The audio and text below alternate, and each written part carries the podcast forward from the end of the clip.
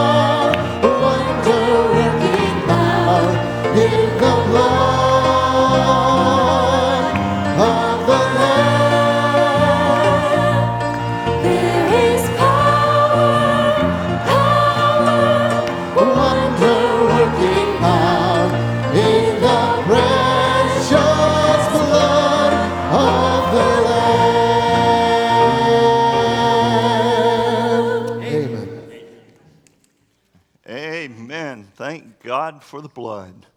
Without the blood of Jesus Christ, we have nothing. Let's pray. Father, thank you. Thank you for Jesus. Thank you for loving us so much. You gave your Son. It's by his blood that we are delivered from sin, the precious, precious blood of Jesus Christ. Oh, God, thank you. Thank you, Jesus, that you would die in our place. Wow. Oh, what a great God you are. It's so wonderful to serve you. Father, we love you. Jesus, we love you. And we thank you for your goodness to us. Bless this service. Thank you for everyone here. Bless and use us to lift you up. Draw us closer to you, God. Anyone here that doesn't know Christ, teach them to know Jesus today. We want this service to honor and glorify our Lord Jesus Christ. God, use us. We thank you for it in Jesus' name. Amen. You may be seated. First of all, thank you to everyone who was here yesterday. We did a lot of work around the church. Got a lot of things cleaned and reorganized and straightened up and threw some junk out and just did a lot of work around here. Thank you for everybody that was here. And I also have to apologize. Our parking lot is not good. And I'm sorry. We had it plowed, but we should have had it treated also. And it is icy in places. We thought it would be better than what it is, so I'm sorry. Please be careful. I don't want anybody to slip and get hurt. If you got in and you're like, I'm scared to death to get out of here, please let me know. We'll have one of our ushers or deacons. We'll get your car, meet you over here. I don't want anybody walking. If you feel like it's unsafe for you, we'll get you out safely. And it's my fault on that. I'm sorry. We didn't have snow the last 2 years, and we kind of forgot what we needed to do. So I'm from Florida. I get these things wrong a lot. But anyway, it'll be good by Wednesday, so come back Wednesday night. It's supposed to be, I think, 41 on Tuesday, and going into it's supposed to be 61 on Thursday. That's crazy. There won't be any snow left by then, so... come on out Wednesday night. We'll be good. All right. I'm almost skipping over our first-time guest. If you are here for the first time, we're so glad to have you here. God brought you here. When God brings you to a church, He brings you there for a reason. He has something for you, and we want you to get exactly what God has for you today. Now, if you're here for the first time, you should have received one of our welcome packets. If you did not, there's a connection card. Looks like this. It's right in the pew in front of you. We ask you to fill that out. You can use the QR code. If you're watching online for the first time, just go to our website, click on I'm New Here, and you can fill it out that way. You can, of course, use that QR code, use a pencil or pen, and give it to the ushers on the way out the door. If you will give us your email address, we have a free gift for you. We can only send it by email, so we would love to send that to you, but we have to have your email address. But we also, first thing we ask for is your prayer request, because we want to pray for you. Prayer is important. So if you need prayer, please fill out this card. Even if you've been here before, put your prayer request on there, and I promise you we will be praying for you, and we're so glad that you're here today. At this time, we'll have our video announcements.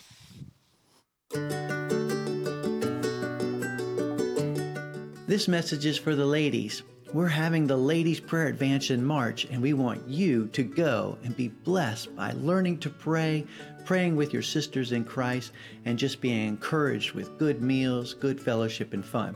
You can find out all the details in your newsletter and sign up for your free hotel rooms. That's right.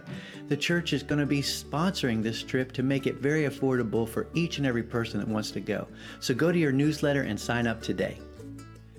I love fellowshipping with brothers and sisters in Christ, and our church does a great job of providing cool opportunities for us to do just that. We're having a church retreat for all adults in the church, and it is going to be a blast.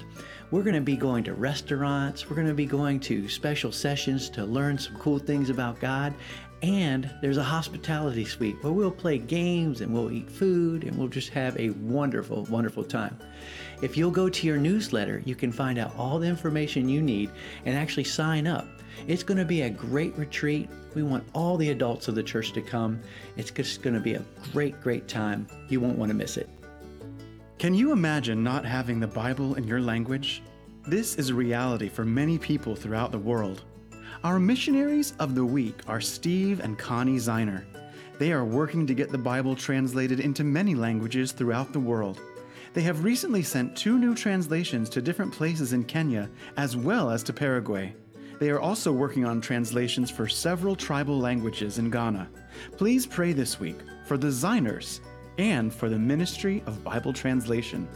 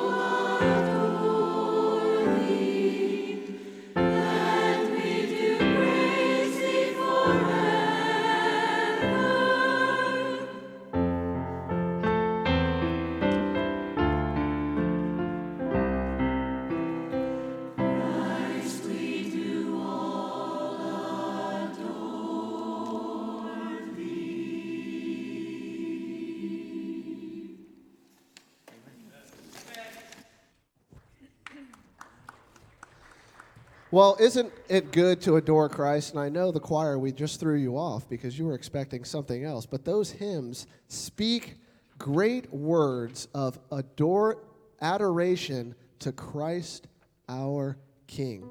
We're going to sing another song as we stand together of adoration. Only a holy God. Think about God.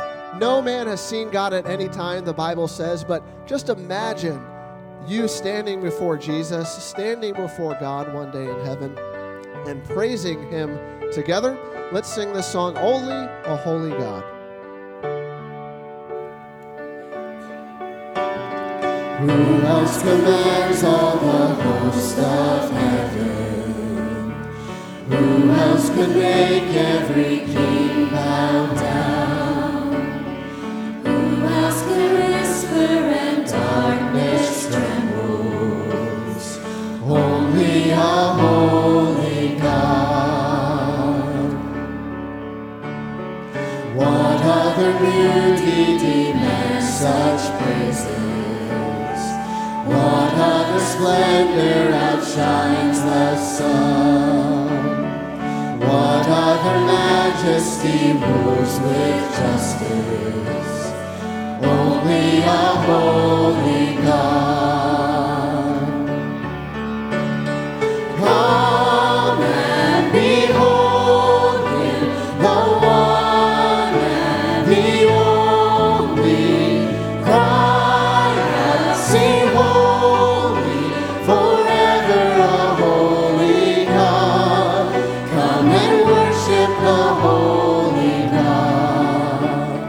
His glory consumes like fire.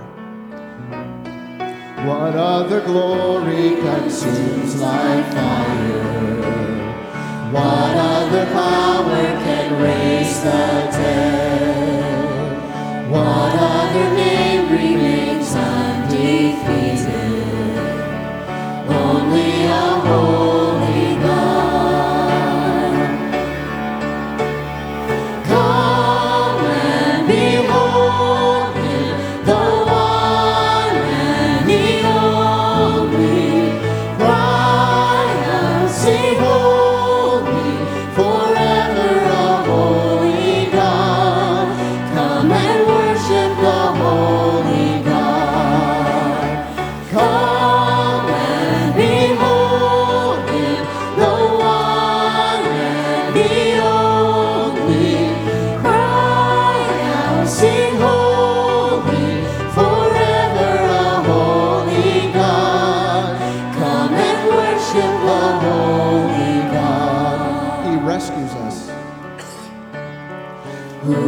Can rescue me from my failing? Who else would offer His only Son? Who else invites me to call Him Father? Only a holy God. Only my holy God. Come and behold.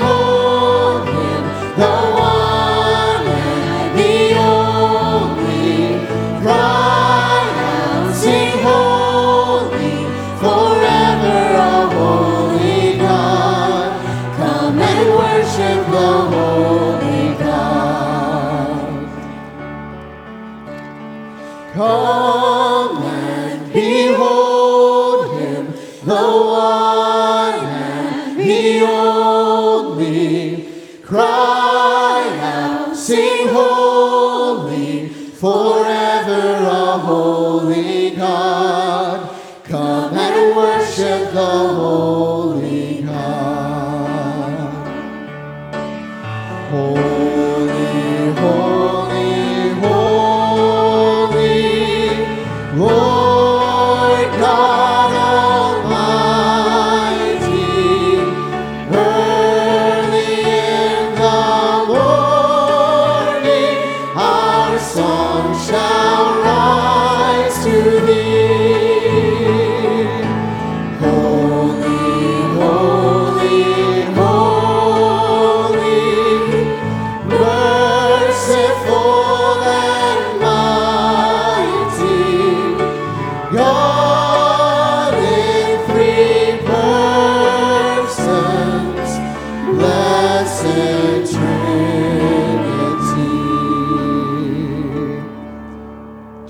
of God this morning. Amen. His mercy never fails.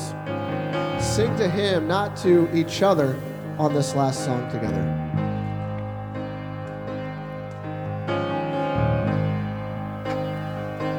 I love you, Lord, for your mercy never fails me. All my days I've been held in your hands. From the moment that I wake up until I lay my head, oh, I will sing of the goodness of God. All my life you have been faithful. All my life you have been so, so good. With every breath that I am made, will sing of the goodness of God. I love your voice.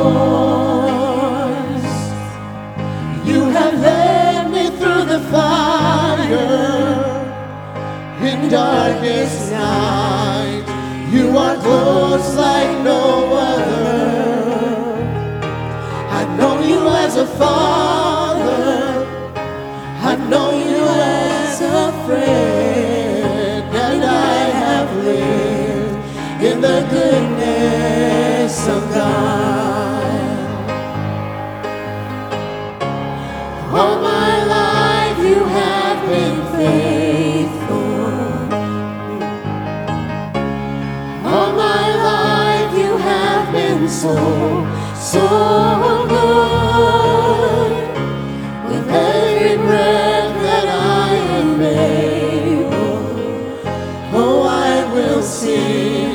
of the goodness of God.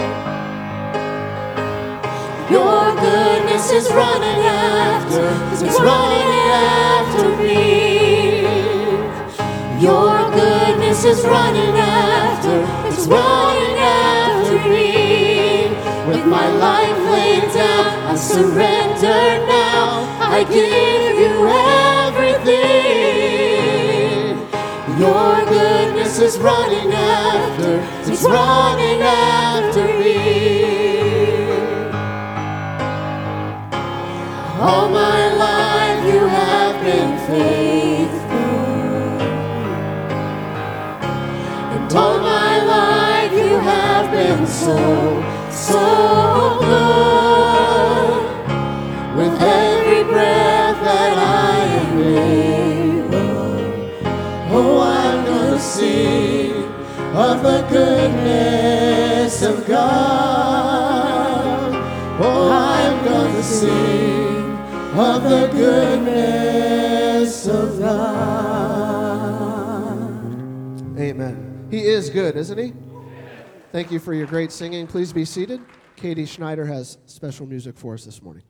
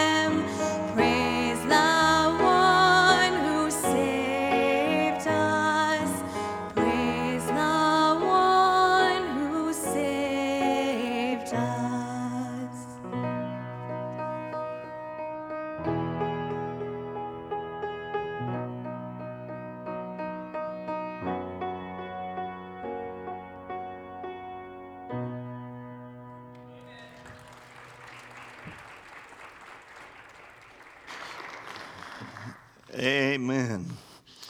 Well, I invite you to the altar if you would like to come now as we take a few minutes to pray before the message. We always have a lot to pray for. We are needy people, but we serve a great God. He can handle all of it. Well, let's pray. Father God, we are indeed needy people. We need you, God. You are more than sufficient to meet every need. And God, we lift up many of our people going through different problems right now. We think of Muriel. She's still recovering from COVID and still at home sick. Bless her, God. Heal her completely. Rebecca Morgan is here, but still going through treatment for Lyme disease and babesia. We pray for complete healing for her. For T. Smith, as she continues to heal, John O'Neill, for my wife, Terry, for Harry Mosby, and we got a good report. He is improving. We thank you for that. For Ken Harriet, recovering from back surgery. God, we're asking you to heal all these people completely. You are able, and we ask you to do it. We ask you to comfort Veronica Dean as she lost her brother's wife, passed away this week. The service is this Friday. Be near to that family, God. It's a heartbreaking thing to lose a loved one. Bless them and comfort them. And God, we think of the situation in Israel. There's war going on there, and war in Ukraine, threats of war in different places in the world. Oh, we live in such a sin-cursed world. Wickedness abounds. God, we ask you to use these situations to draw people to Jesus. The people of Israel, the Palestinians, the Ukrainians, the Russians, bring them to Christ. Use the evil, what the devil has meant for evil, use it for good, and bring people to Jesus. And now, God, as we look to your word today, Father, use me to preach your word. This is a message that needs to be heard. It is timely. The need is so great in our world, in our society. God, I pray that everyone here would listen and hear not what I have to say, but what you have to say, because you have a word for everyone here. So help us all to put aside the cares of this world, to not think about what we need to do when we get home or work tomorrow or the weather or anything else, to just stop, to be still before you, to allow your Holy Spirit free reign in our hearts and lives, to hear the word that you have for us in this time. And any that are here today without Christ, God, convict them of their need. Show them they need Jesus. Jesus said, except a man be born again, he cannot see the kingdom of God. No one will see heaven without Jesus. God, open the eyes and the minds of any that don't know Christ. Show them the need. Convict them and draw them to Christ. Lord, bless this and use this. We love you. We thank you. In Jesus' name. Amen. Thank you. You may return to your seats. Go with me to the book of Acts. How well do you know your Bible? How well do you really know your Bible?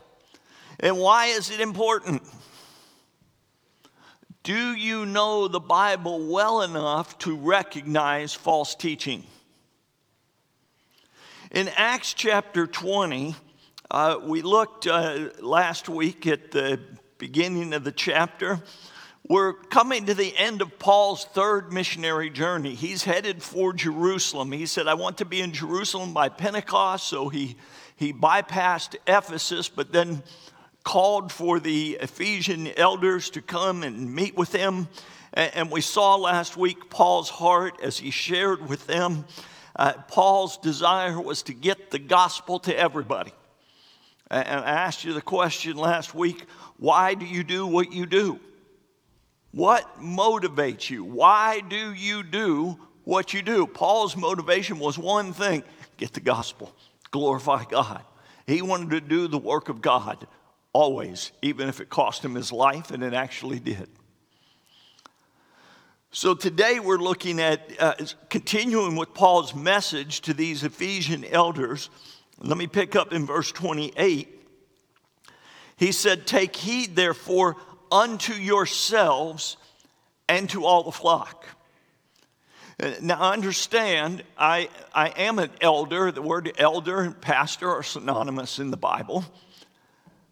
And Paul told these elders, listen, first of all, take heed to yourself. That's very important. Some are thinking, well, I'm not a pastor. I don't have to worry about that part. Okay, but you need to pray, because pastors are under attack. The devil loves to bring down pastors. You think about it. You can think of a pastor, a missionary, a high-profile religious leader who fell into sin. I've known some personally. Sadly, it's heartbreaking. I have prayed, God, if I ever get to that point, please kill me. I mean that. I would rather die than to bring dishonor to the cause of Christ.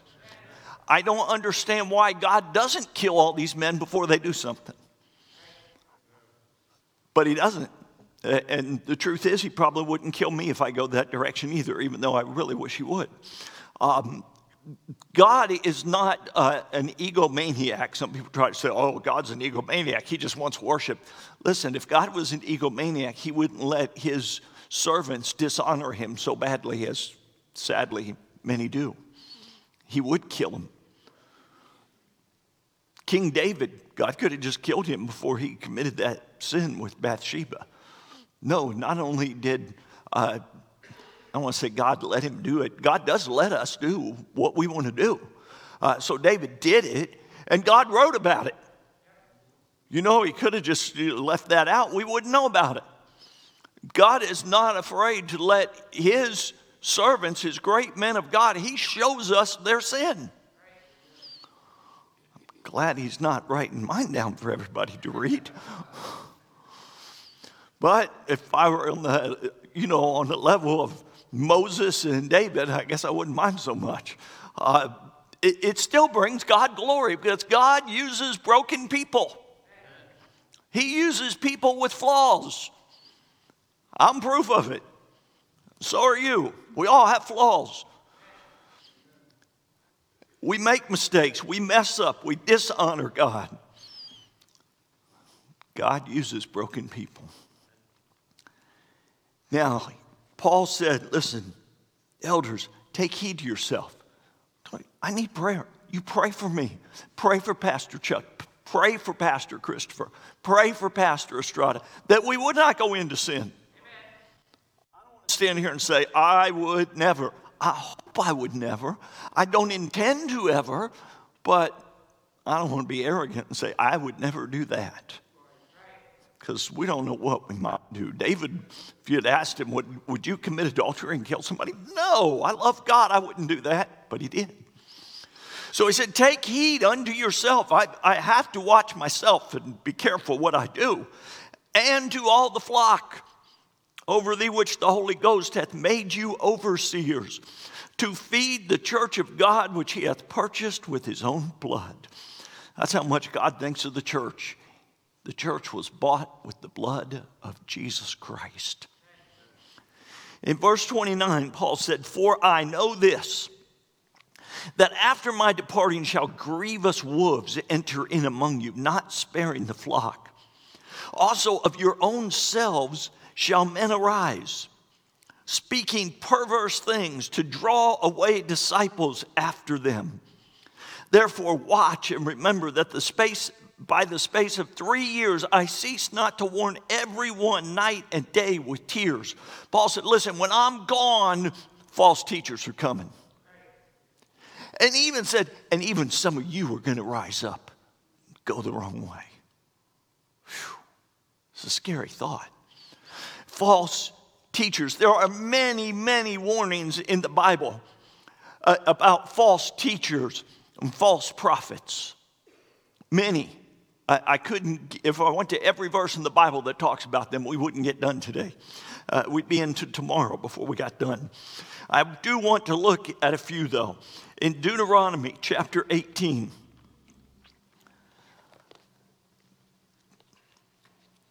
Deuteronomy 18, beginning in verse 20. It says, but the prophet which shall presume to speak a word in my name, which I have not commanded him to speak, or that shall speak in the name of other gods, even that prophet shall die. And if thou say in thine heart, how shall we know the word which the Lord hath not spoken? When a prophet speaketh in the name of the Lord, if the thing which follow not come not, if the thing follow not, nor come to pass, that is the thing which the Lord hath not spoken. But the prophet hath spoken it presumptuously, thou shalt not be afraid of him. How many prophets have there been that said, oh, this is going to happen? You know how many times we've heard the rapture's coming on this date? And it didn't happen. God said, they haven't spoken in my name. They need to die. Don't go kill the person. That's not your job. But they're worthy of death. Don't say God said when God didn't say. That's a very, very serious thing. James said, be not many masters or teachers. We shall be judged with a greater judgment. There's a harsher judgment on me and on anyone who teaches the Word of God than on those who don't. Because I better not say, thus saith the Lord, when the Lord didn't thus say. I have a responsibility to get it right. And it's a big responsibility. I don't take that lightly. I fear God. I don't want to mess up. Have I ever said the wrong thing up here? Yes, I have. I'm human. I've blown it. And then I go to God. Oh, God, I'm so sorry. I was wrong. I was wrong. I didn't study that enough. Or I didn't listen to you, obviously. I was wrong. It's a serious thing to speak the word of God. But understand, there are false prophets. Isaiah 8:20 says, to the law and to the testimony, if they speak not according to this word, it is because there is no light in them. So Isaiah said, listen, you go by the Bible. If they don't speak according to this, there's no light in them. It's not accurate. Jeremiah 5:31 said, the prophets prophesy falsely. Prophets prophesying lies, falsely. And the priests bear rule by their means. The priests are following after the prophets. The prophets are prophesying falsely, and the priests are going according to what the false prophets are saying. And here's the bad part. It says, and my people love to have it so. Just look at those words. My people love to have it so. What? The people love false prophets?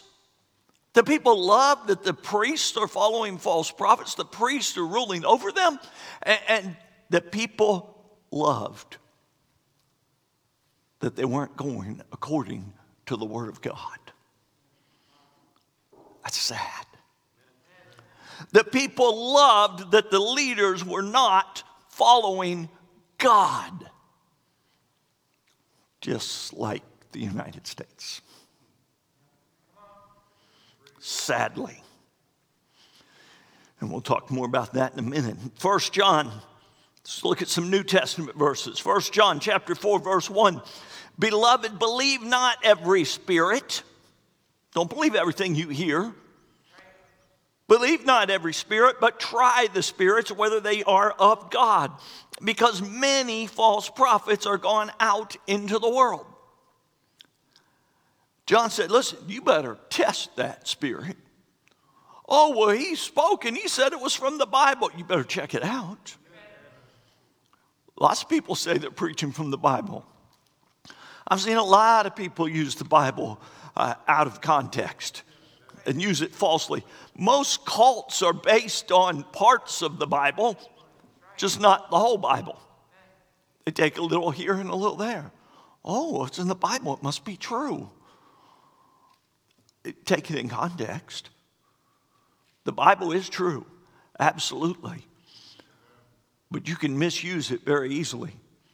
I heard of one woman, she said, well, somebody was quoting part of the Bible and misusing it. And she said, well, I can do that too. And she went to the verse that said, Judas went and hanged himself. And went to another verse that said, go and do that likewise. Now, that's a little bit harsh, isn't it? But, you know, you can take Bible verses and put them together like that and get nowhere near the original meaning. And a lot of people are doing that. Be careful. 2 Timothy 3:13 says, but evil men and seducers shall wax worse and worse. You say, well, that's what happened in the Old Testament. That's what happened in Paul's day. No, it says they're going to get worse and worse. Welcome to worse. because that's where we are. It keeps getting worse. 2 Timothy 4:3 says, for the time will come when they will not endure sound doctrine, but after their own lust shall they heap to themselves teachers having itching ears. Oh, does that ever speak of our day? They won't endure sound doctrine. They don't want the word of God, but I want to hear something. Because deep inside every person, there is a desire for God. But they don't want to hear what you're doing is wrong. So they want someone to tell them that what they are doing is okay. Your sin is okay. You can keep your sin and have Jesus. Listen, Jesus saves sinners, but he doesn't leave them in sin. He didn't leave me in the mess that I was in before I got saved. I got saved out of it. But we have people all over that whatever the sin is, almost any sin you can name, there's a church that'll tell you, oh, that's not sin. Oh, that's okay. It's fine to be there. We have people with itching ears who heap to themselves teachers. They find someone to say it's okay, to tell me, yes, you can live like that, and you're still going to heaven. You can do your own thing, and you're still going to go to heaven. It's okay. God loves you. Listen, God does love you, but he hates your sin. He hates my sin too. God wants us to follow his word. In 2 Peter chapter 2, I'm going to turn to that one, 2 Peter chapter 2. Verse 1, it says, but there were false prophets also among the people, even as there shall be false teachers among you, who privily shall bring in damnable heresies, even denying the Lord that bought them, and bring upon themselves swift destruction. And many shall follow their pernicious ways, by reason of whom the way of truth shall be evil spoken of. Welcome to verse 2. The way of truth shall be evil spoken of. That's where we live. We've got churches saying all kinds of sin is okay, and if we say it isn't, then we're called evil. I saw just a couple of days ago, and when I put together a message, obviously I'm praying about it, and it doesn't come together in a few minutes or even an hour or two. It's days at a minimum. And I'm thinking on it, and I'm dwelling on it, and I knew where I was going with this. And a couple of days ago, I saw something that did not, in my mind, relate at all to my message until this morning. God said, what about that thing you saw? I'm like, oh, that fits perfectly. And what I saw was, Facebook, they have those reels, which is like 60-second video clips. Hate those things. I hate those things because I just watch a couple, and an hour later I'm sitting there watching the stupid things, thinking, "No, I don't need to do that." They're kind of addictive, just real quick, over and over, real quick things. Some of them are just trash; you just flip right by those. They're junky, and others are. There's a lot of biblical ones out there. Some guys are. There is some actually really good teaching in places. But I saw this clip. I don't know who posted it or why. It was a man who'd been nominated for a position, and he was now in the Senate hearings because the Senate had to approve his nomination. I don't know what president nominated him. I don't know the man's name. I don't know what position he was nominated for. I do know the senator that was questioning him, but I'm not going to say his name. The senator said, sir, you wrote this at some point in the past, and the man had written that anyone who didn't know Jesus Christ was condemned. And the guy and the senator was bothered by that. This is what you said. And the man said, well, sir, I am a Bible-believing Christian. Good for you. I don't know what position he is, but put him in it. Clone him and put him all over the government. He said, I'm a Bible-believing Christian. And yes, I believe in Jesus Christ. And he was being attacked for that position, for saying that people without Christ are condemned. And the man wouldn't back off. He's trying to answer politely. I'm sure he wanted the position he was nominated for. So he's trying to be polite and trying to, you know, I am a Bible-believing Christian. And the senator said, that's hate speech. And that's not what this country was founded on, and I will be voting no. Now, most of us, many of us, know John chapter 3, verse 16. First verse most Christians learn, many Christians learn, is John 3:16. For God so loved the world, he gave his only begotten Son, that whosoever believeth in him should not perish, but have everlasting life. Many of you could have quoted that with me. You probably don't know verse 17, because not as many people memorize that. For God sent not his Son into the world to condemn the world, but that the world through him might be saved. Verse 18, he that believeth on him is not condemned, but he that believeth not is condemned already. What that man had written was basically quoting John 3:18. Now, I wish, and again, I don't know who the man was, and I cannot imagine having to sit there and answer questions from a senator. That would be more than a little intimidating when the senator's attacking what you said. I kind of wish, and maybe he does too, I don't know, he would have said, well, sir, I'm quoting Jesus. Are you saying that the words of Jesus are hate speech? I would love to have seen the senator squirm on that, because no senator, no matter how liberal they are, would have said, yes, Jesus' words are hate speech. You see, you get verse 16, for God so loved the world. Greatest verse of love there is. Verse 17, God didn't send his Son in the world to condemn the world, but that the world through him might be saved. There is no greater message of love than verse 16 and 17. But when we get to verse 18, he that believeth not is condemned already. You're going to call that hate speech?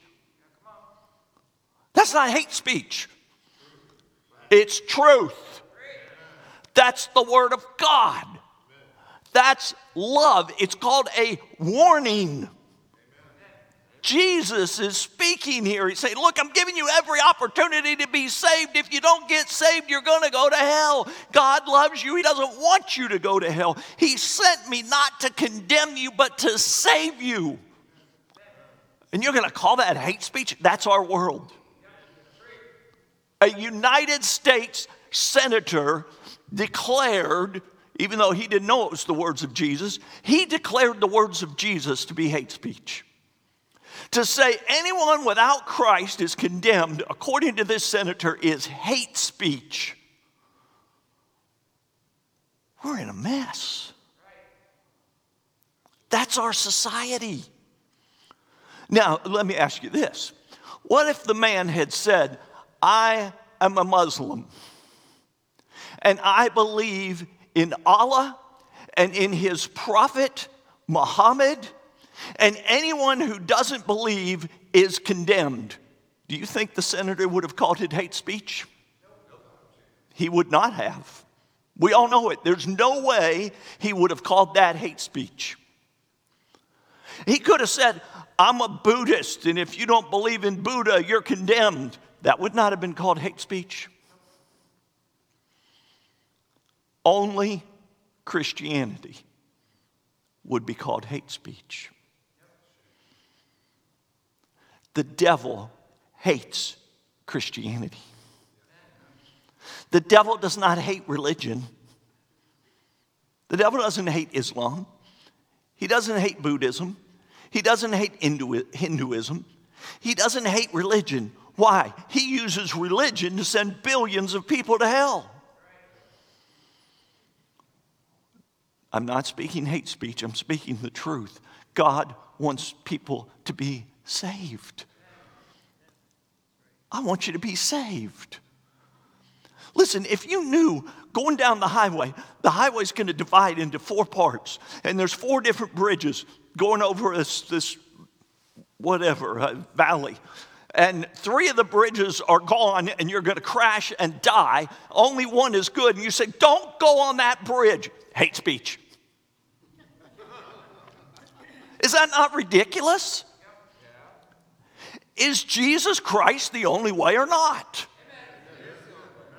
If he is, then we need to tell people, look, I love you. I don't want you to go to hell. But they're going to label it hate speech. Yes, they are. They would not have done that 20 years ago. I'm not sure about 10, but I know today they do. What did Peter say? They follow false teachers, so the way of the truth is evil spoken of. That's where we are. None of this is taking God by surprise. God told us 2,000 years ago, this is what's going to happen. As Christians, we need to realize, look, we're in a post-Christian society. For the man to say that goes against the founding principles of our nation is a lie. Because our founding fathers respected the Word of God. I'm not saying they were saved. Many of them were not. But they did have respect for the Word of God, and they certainly would not have called the Word of God hate speech. They respected God's Word. Our Constitution is based on the Bible. The three branches of government come from the book of Isaiah. That's where they got it. Much of it came from the Bible. Did they follow perfectly? No. Were we ever truly a Christian? No, we were not a Christian nation. But we were based on Christian principles with the understanding that people are free to have any religion they want. And if people said, I don't believe in God, that was okay too. You can do whatever you want. They didn't force it on anybody, which was very unique in the world at that point in time.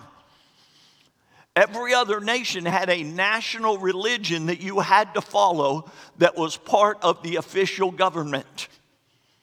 To have a nation without an official religion, there was nowhere else in the world that had that. So that was unique and new. Our founding fathers did some good things. They messed up some other things pretty badly too. We understand that.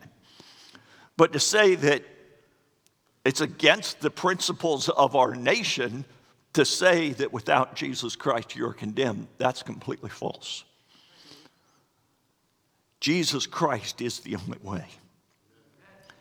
It is sad to see where our nation is. Now, listen, you might be thinking, well, I know better. Don't take false teachers lightly. Don't take them lightly. They're out there. All over the place. They will hurt you. Paul said in verse 29, not sparing the flock. The false teachers are coming to hurt the flock. And they will hurt you in many different ways. They'll hurt you financially. How many of them out there just to get your money? There's a lot. Send me your money. Send that seed money. You send that seed money, $500, $1,000, and God's going to bless you. Don't do it. Don't fall for that. You're saying God doesn't bless giving? God does bless giving. But don't go for the person telling you that. They're after your money. Don't go for the trap. Just look them up and see how they're living, and they're driving around in, Mercedes Benz, got 3 or 4 of those, and private jets and giant mansions. No. And look, I'm not saying most are like that. Most are not like that. Most preachers are not rich by the world's standards. But there's a whole lot of people out there that really, they're after your money. And we know it. Be careful. This is why you need to know the Word of God. They'll hurt you physically. Jim Jones got people to follow him to Guyana, and they all drank the Kool-Aid and died. Many are into immoral things, and many women have been taken advantage of and tricked and coerced into adultery because the leader says this is how it's supposed to be. They will hurt you financially, physically, spiritually. Spiritually. You say, well, I'm already saved. I'm safe. Yeah, you start following this false teacher and your kids can end up in hell.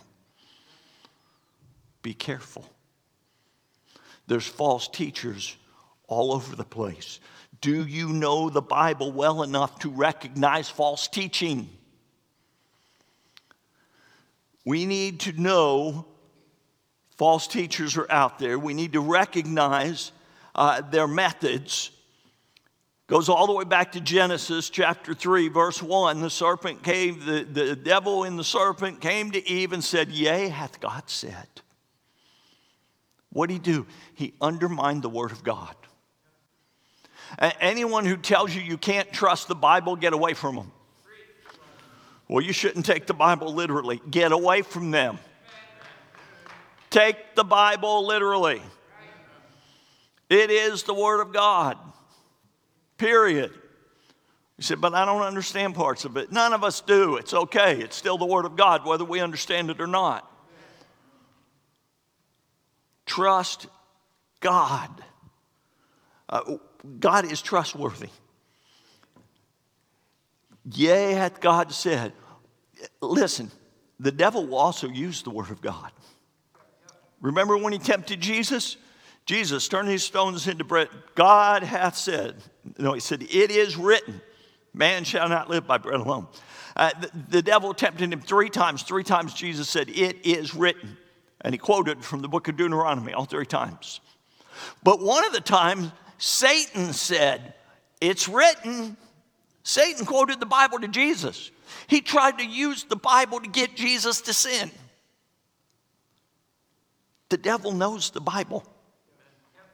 He knows the Bible better than any one of us. He could quote the entire Bible right now, word for word, in any translation on earth. He knows it. He obviously doesn't follow it, doesn't believe it, but he will use a little truth mixed with error. He'll put a little truth in there to try to make you think, oh, well, he showed me from the Bible this, so what he said next must be right. No, it all has to be right, not just some of it. Jesus said a little leaven, leaveneth the whole lump. Leaven's a picture of evil. A little bit of evil in there ruins everything. I was watching, man, this week, I'm reviewing videos to use for our church retreat. And I was watching one and said, this looks really good. I like this. It was good. Going along, everything's great. And then the guy said something. I said, what? Wait a minute. Wait. Say that again. Rewind. Did I hear that right? Yeah, I heard that right. Never mind. Next. The man was Baptist, looked good, sounded good. Most of what he said, I'm right in agreement with. Then he said something like, that's wrong. That's not biblical. No, I'm out. We're not using that.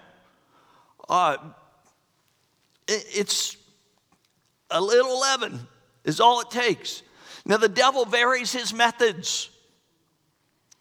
1 Peter, we're told he comes as a roaring lion. In 2 Corinthians, he comes as an angel of light. He's sneaky, extremely. We have to be on guard all the time. In fact, 1 Peter 5:8 says, be sober, be vigilant, for your adversary, the devil, walketh about, seeking whom he may devour. Walketh about as a roaring lion. I know I'm misquoting this, but it does say, be vigilant. We have to be on guard. The devil is out there, and he speaks through people. Peter, I understand something too. The devil uses people, and sometimes people don't even realize they're being used to the devil. Every one of us is capable of being used for the devil. We let our guard down and the devil moves in. Peter was saying, "Thou art the Christ, the Son of the living God." And Jesus tells him, "You are blessed because flesh and blood didn't reveal this to you, but my Father revealed this. The Holy Spirit revealed this to you, Peter. You're blessed." And then Jesus starts talking about his crucifixion, and Peter says, "Oh no, Lord, that's not how it's going to go." He starts correcting Jesus. And Jesus looks right at Peter and says, "Get thee behind me, Satan." Ouch. Peter had a bit of a pride problem. You know, we can see that in the Bible. And he's just been told, "You are blessed, Peter. What great revelation's been given you." Peter's like, "Yeah, well, this is how it's going to go, Jesus. Get behind me, Satan." Oops. He was used for the devil.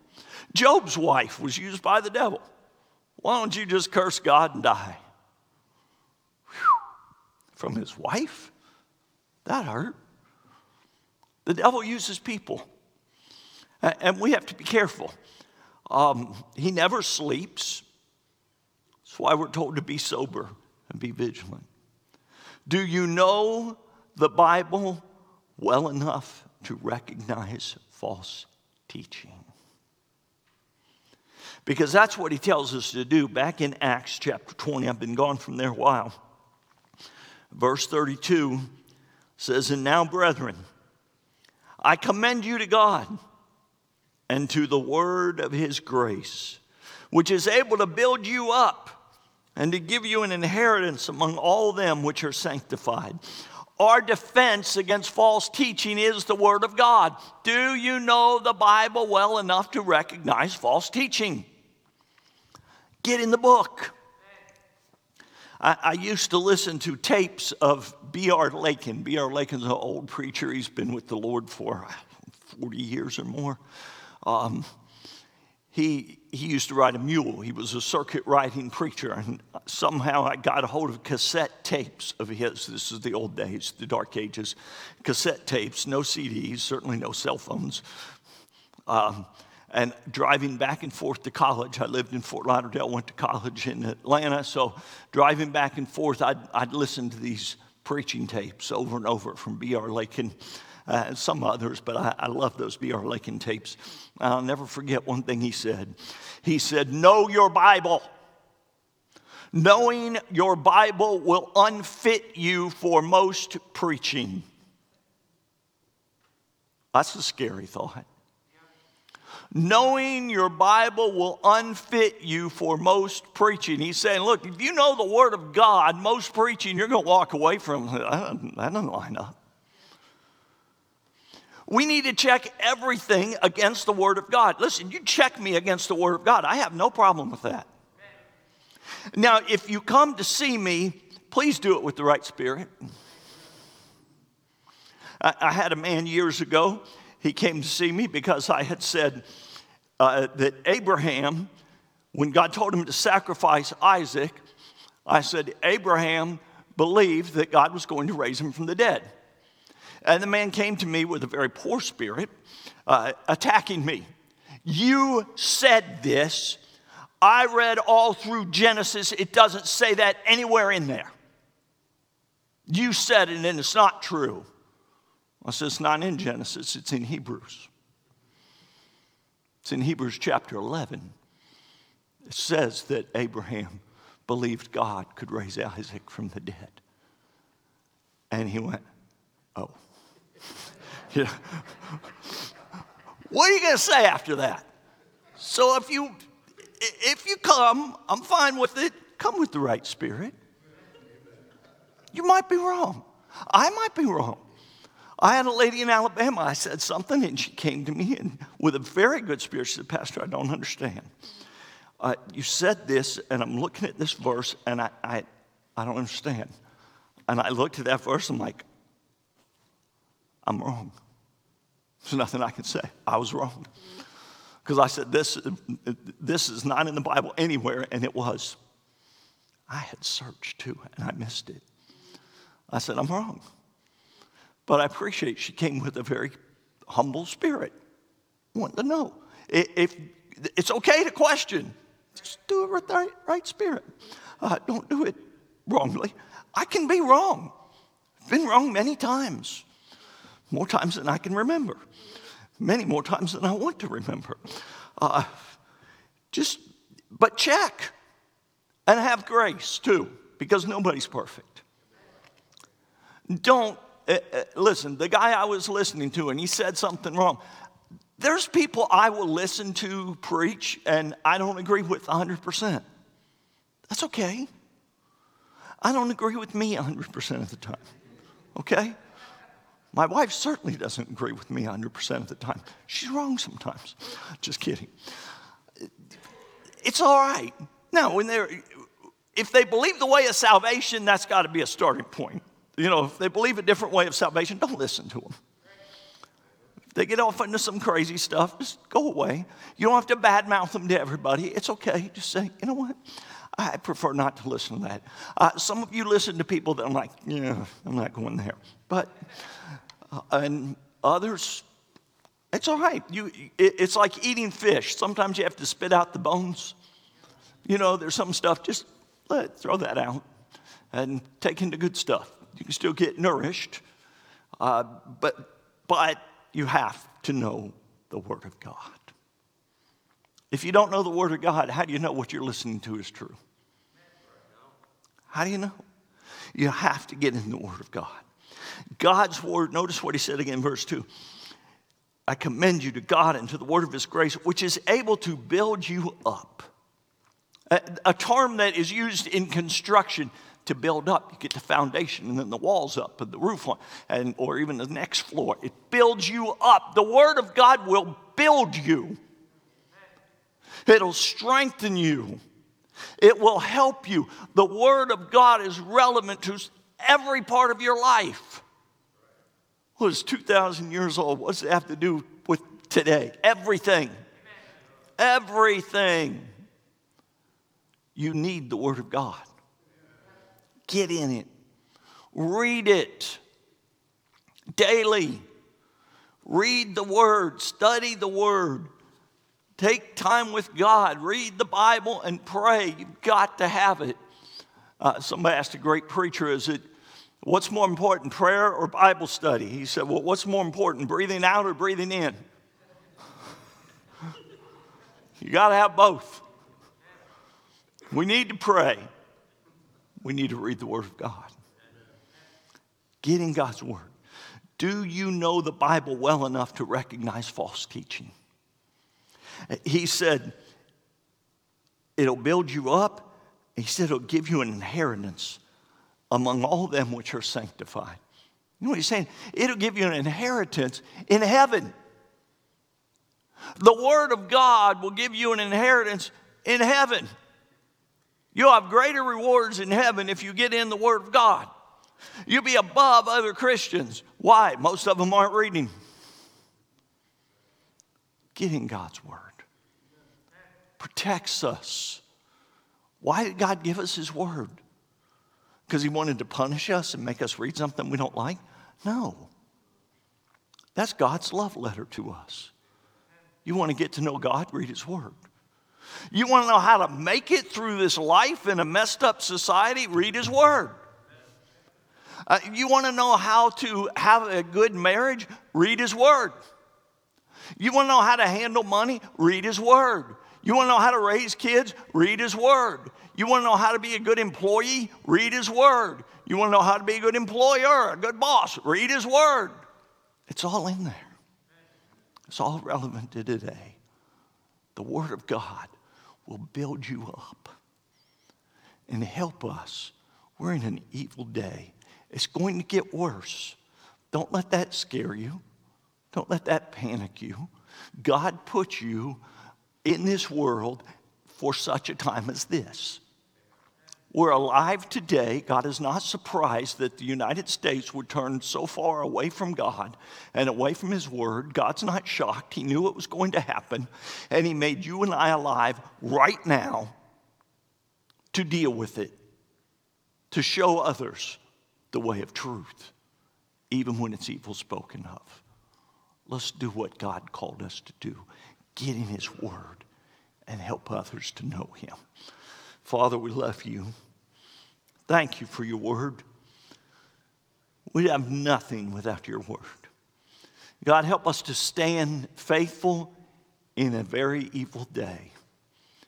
A day where what we do here is called evil. Many things I've said from this pulpit are considered hate speech in our society. I don't hate anyone. You know that. God, I want people to know you.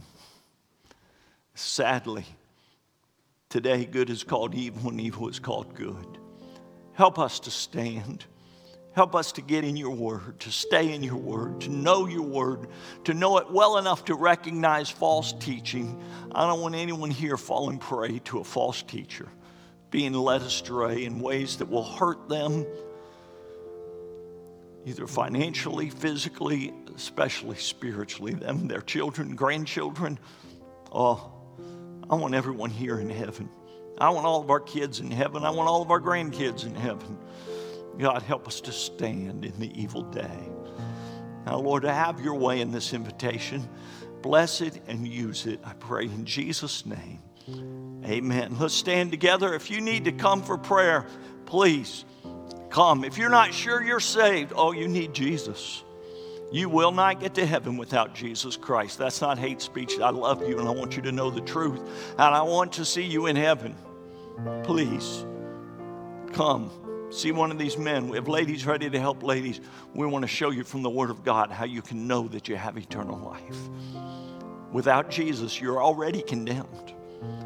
But you can get out of that condemnation by the blood of Jesus. Whatever the need is, come now as we sing. What a friend we have in Jesus.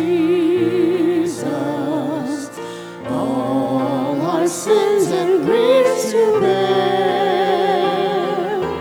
What a privilege to carry everything to God in prayer. Oh, what peace we often forfeit. Oh, what needless pain we bear.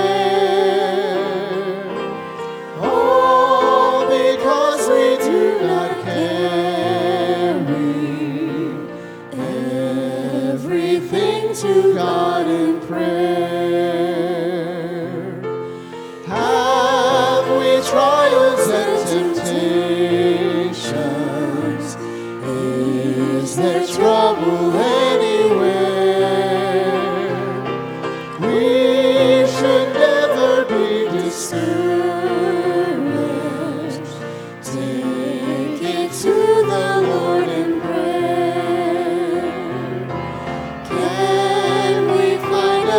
So faithful, oh, will all our sorrows share. Jesus knows our every weakness. Take it to the Lord in prayer. Amen. Well, in just a moment, we're going to have communion. You know, it's said right here in verse Acts 20, verse 28, the end of the verse. The church of God, which he hath purchased with his own blood. When we partake of the Lord's table, the bread represents the body of Jesus Christ. The juice represents his blood. His blood purchased the church. You and I have been bought by the blood of Jesus. I'm his. He bought me. I belong to Jesus.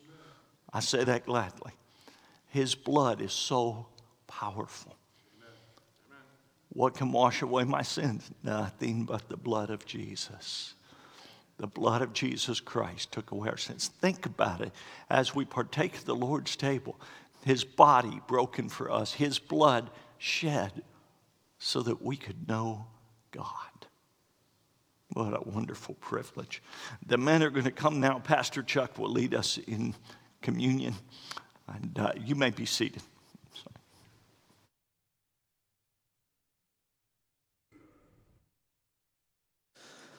Good message, Pastor. All right. The Bible says, draw nigh unto God and he'll draw nigh unto us. You know, he doesn't walk away from us, but sometimes we walk away from him. And we turn right back around. He's always there. I wrote down here in my Bible, communion equals fellowship with God, unity with God, agreement with God. And it's amazing that inside of us, we're programmed to want those things. Every society in this that's ever been has worshiped a higher power. And God created us to want fellowship with him, to need it, to have it. And, you know, I remember as a younger Christian, this part of the service being like, oh, let's get this over with. No, that's not what this is about. It's not some ritual, not some thing we just do. It's you being really close with your God. So when we pass out, you know, the juice and the bread, spend some time praying and ask God, are we good? Is there anything that needs to be confessed? Anything I need to get right? And then, of course, it says, remember his death. Pastor just mentioned that he suffered greatly. And that should humble us and also motivate us just to be everything he wants us to be, what he created us for such a time as this. Lights in the darkness. Amen. Let's go ahead and pray, and we'll bless the bread. Father, we love you and we praise you. You're so good to us. Lord, I thank you so much. The bread that we're blessing, Lord, it represents Jesus' body.